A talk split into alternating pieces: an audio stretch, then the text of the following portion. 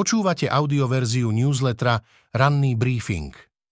Prehľad najdôležitejších správ z 15. februára 2024 pripravil Michal Deliman. Tento text načítal syntetický hlas, z tohto dôvodu môže mať menšie nedostatky.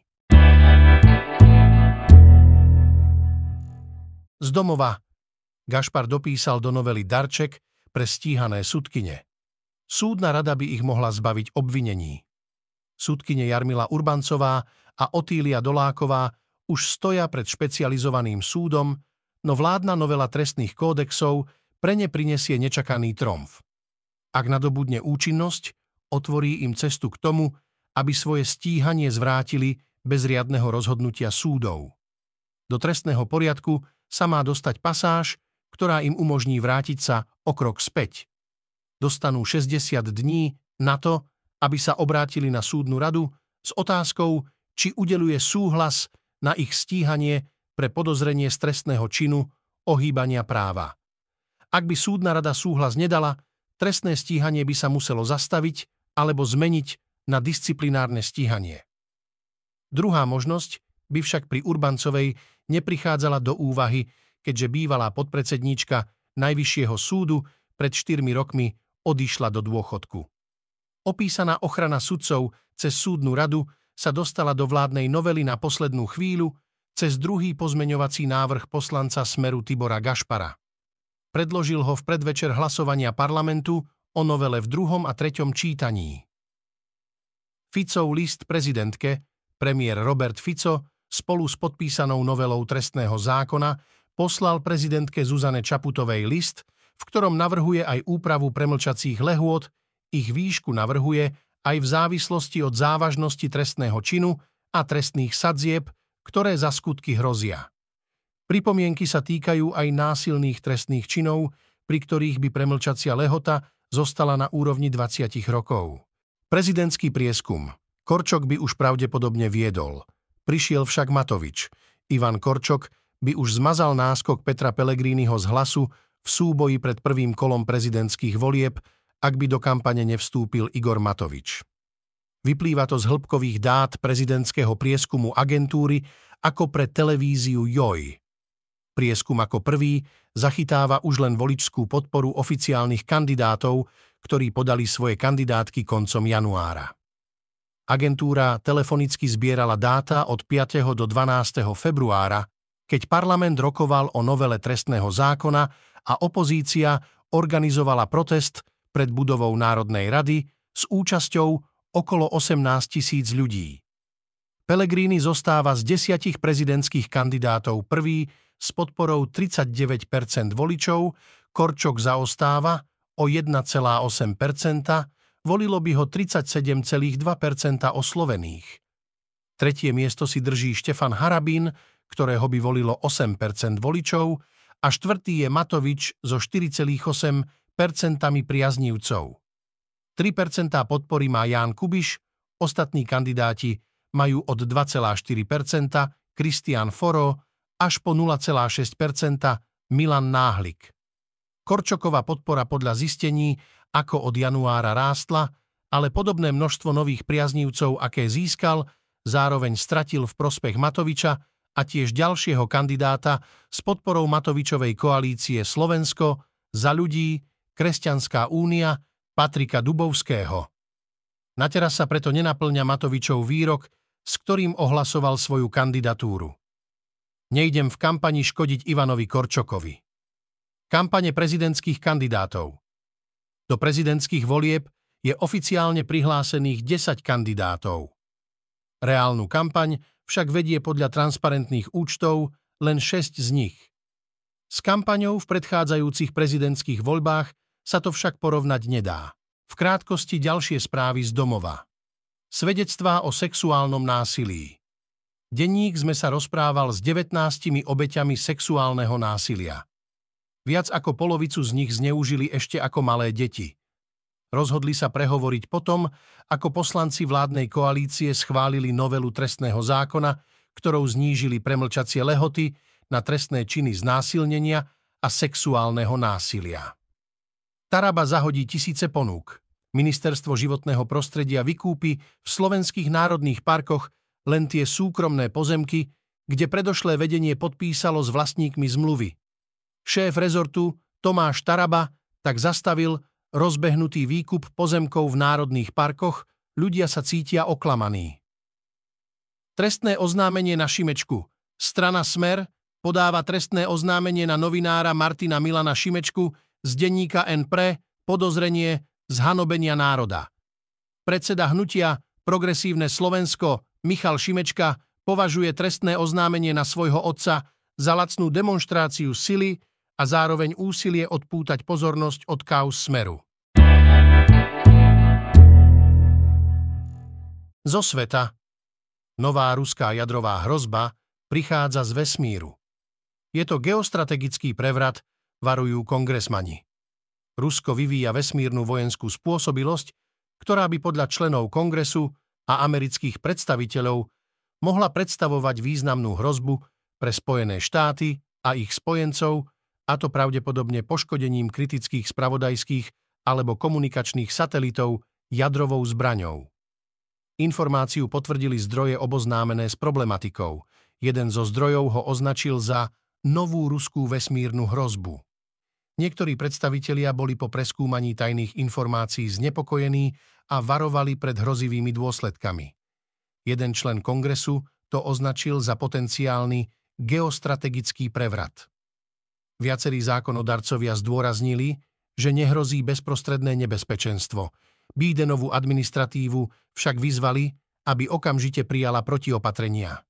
Bielý dom ruský vývoj znepokojujúcej novej kozmickej protisatelitnej zbrane potvrdil s tým, že zatiaľ nie je funkčná a bezprostredne neohrozuje bezpečnosť na Zemi. Hoci nie je jasné, o aký systém by presne malo ísť, jeden zo zdrojov, ktorý s novinármi hovoril pod podmienkou anonymity, uviedol, že ruský režim experimentuje s použitím jadrových výbuchov alebo cielenej energie na zneškodnenie satelítov. Odborníci sa obávajú, že Rusko by mohlo odpáliť jadrovú zbraň vo vesmíre, aby narušila činnosť satelítov prostredníctvom emisie žiarenia. V krátkosti z Ukrajiny. Strata zásobovacej trasy. Ukrajinské sily prišli o hlavnú zásobovaciu trasu do Avdijivky. Mesto je už čiastočne obklúčené ruskou armádou. Ukrajinská armáda situáciu v Avdijivke označila za mimoriadne kritickú a nestabilnú. Vojaci tam odolávajú útokom prakticky zo všetkých strán. Rusi už niekoľko dní úspešne postupujú najmä severozápadne od mesta. Elitné posily pre Avdívku. Velenie ukrajinskej armády vyslalo na boisko v okolí Avdívky ako posilu tretiu samostatnú útočnú brigádu. Tá je považovaná za jednu z najlepších v rámci ukrajinských ozbrojených síl. Rusko sústredilo okolo Avdívky sedem bojových brigád. Úmrtie českého dobrovoľníka na Ukrajine padol ďalší český dobrovoľník, bojoval pri Avdívke. Informáciu potvrdilo České ministerstvo zahraničných vecí. O úmrtí dobrovoľníka informoval na sociálnej sieti X účet Vozím drony na Ukrajinu. Jeho spolubojovníci údajne videli, ako pozíciu muža zasiahlo mínometné ostreľovanie.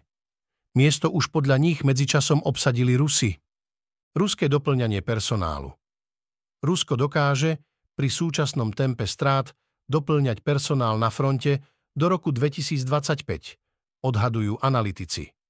Ruské úrady tvrdia, že ruská armáda pokračuje v raste napriek značným stratám na Ukrajine a že náborári plnia náborový plán takmer na 85% Ruská armáda má v tomto roku personál aj vybavenie na takej úrovni, ktorá jej umožní udržať stabilné tempo útokov.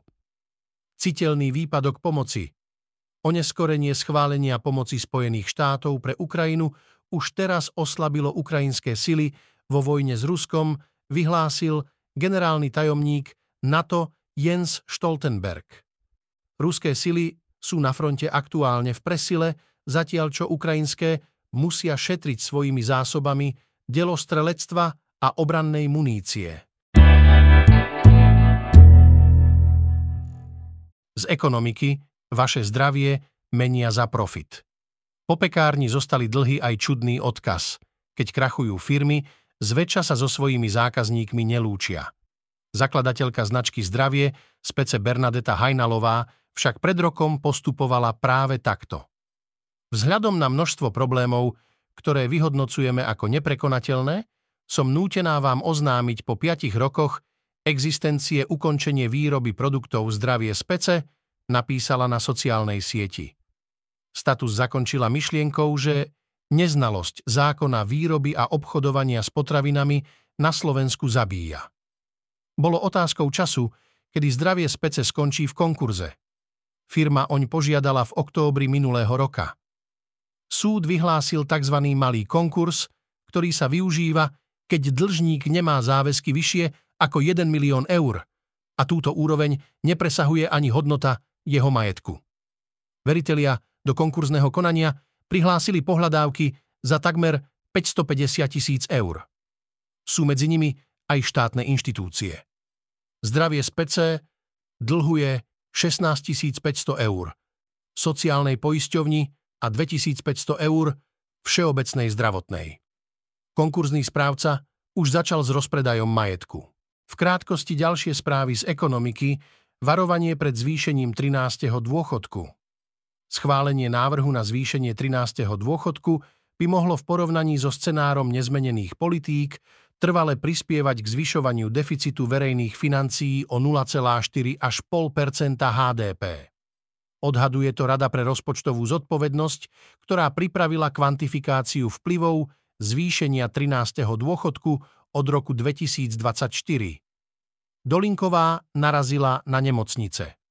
Ká mesiac meškajúcej vyhláške, ktorá určuje plán prerozdelenia financií pre zdravotníctvo na tento rok, prišlo ministerke zdravotníctva Zuzane Dolinkovej viac ako 80 pripomienok. Návrh vyhlášky predložila do pripomienkového konania v skrátenej lehote z dôvodu, že včasným nevydaním vyhlášky hrozí vznik mimoriadnej situácie pre možný štrajk. Miliardy na obnovu Ukrajiny. Ku koncu minulého roka sa náklady na rekonštrukciu a obnovu Ukrajiny počas nasledujúcich desiatich rokov odhadujú najmenej na 486 miliárd dolárov, teda okolo 453 miliárd eur. Vyplýva to zo spoločnej správy ukrajinskej vlády, Svetovej banky a Organizácie spojených národov. Zo športu. Najgeniálnejší Slovák nečakane skončil, v Pittsburghu nechal ležať milióny eur, je to 30 rokov, v Lillehammeri 1994 nastúpilo Slovensko prvýkrát pod olympijskými kruhmi vlajku niesol legendárny Peter Šťastný. Hokejisti odštartovali doma eufóriu. Bez prehry vyhrali základnú skupinu a postúpili do štvrťfinále. Medailový sen týmu trénera Juliusa Šuplera však náhle uťal gól Rusa Vinogradova v 9. minúte predlženia.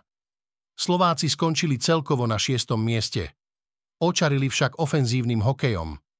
Prvýkrát zažiaril vtedy iba 19-ročný Miroslav Šatan. Najproduktívnejším hráčom turnaja bol Žigmund Pálfi. Podľa mnohých boli hry v Norsku najvydarenejšie v histórii. Väčšina z bývalých hráčov už dávno prekročila 50 Čo robia hlavní aktéry dnes? Ako sa vyvíjala ich kariéra? Mnohí z nich mali famóznu kariéru, sú medzi ním majstri sveta. Jeden si urobil strojnícke skúšky a pracoval ako robotník aj v noci.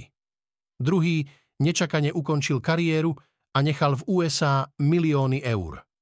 Tretí si dal do zmluvy podmienku, že milión dolárov pôjde na mládež. Iný dnes robí maliara. Ďalší je prezident študentskej súťaže. Z vedy a techniky nezvratný bod, ktorého sa vedci boja najviac. Oceánsky prúd sa už v minulosti zastavil. René van Westen so znepokojením sledoval, ako sa sladká voda stopiacej sa Arktídy vlieva do Severného Atlantiku a riedi zvyčajne husté a slané more. Prílev vody postupne spomaľoval vodný pás, ktorý zabezpečoval cirkuláciu vody v celej oceánskej panve, až sa v okamihu celý systém zastavil. Teploty v Severnej Amerike a v Európe klesli v priebehu pár desaťročí o niekoľko stupňov. Globálne vzorce počasia sa zmenili a v Afrike a v Ázii sa prestali vyskytovať dôležité monzúnové dažde. Táto kataklizma sa odohrala len v počítačovej simulácii, výsledku zložitého modelu, ktorý vedci používajú na pochopenie účinkov klimatickej zmeny. Bolo to však prvýkrát, čo niekto použil tento konkrétny model na to, aby ukázal, ako sa môže citlivý kolobeh Atlantického oceánu zrútiť, povedal Van Westen, klimatológ z Utrechtskej univerzity v Holandsku. A naznačil, že oceán môže byť na ceste k ba bodu zlomu, ktorý vyústi do náhlej a nezvratnej zmeny. V krátkosti ďalšie správy z vedy a techniky. Sila držania sa za ruky. Držanie sa za ruky má zjavné účinky na náš emocionálny stav, najmä ak nás za ruku drží milovaná osoba. Môže pomôcť znížiť krvný tlak, zmierniť bolesť a stres. Výskum však naznačuje aj niečo oveľa hĺbšie, čo sa týka našej potreby spojenia. Dôvod autoimunitných ochorení. Ženy majú väčšie riziko ako muži, že sa ich imunitný systém vzoprie voči ich vlastnému telu. Lekári sa dlhé roky snažia prísť na to, čo presne spôsobuje tento nepomer. Môže za tým byť spôsob, ako ženské telo narába s chromozómom, ktorý má oproti mužom navyše. Komerčné vozidlo na mesiaci, raketa Falcon 9 spoločnosti SpaceX, vyniesla do vesmíru robotickú kozmickú loď, ktorá má 22. februára pristáť na mesiaci. V prípade úspechu bude prvým mekým pristátím USA na mesiaci od poslednej misie Apollo a prvým komerčným vozidlom, ktoré by pristálo na povrchu mesiaca. Dnes očakávame, prezidentka Zuzana Čaputová oznámi svoj ďalší postup týkajúci sa novely trestného zákona. Hlavné pojednávanie s Vladimírom Šeparnevom v kauze postrelenia policajnej kadetky. Ukrajinský prezident Volodymyr Zelenský navštívi Francúzsko a Nemecko. V Budapešti sa uskutoční demonštrácia proti prezidentskej milosti pre muža odsúdeného za utajovanie prípadu sexuálneho zneužívania v detskom domove. Dnes, v histórii 16. februára 1923 odpečatil tým vedený britským archeológom Howardom Carterom pohrebnú komoru hrobky faraóna Tutankhamóna. Faraón patril k menej významným vládcom Novej ríše. Slávu mu prinieslo bohatstvo, nájdené v jeho hrobke. To je dnes vystavené v Káhirskom múzeu. Počúvali ste audioverziu ranného briefingu denníka SME.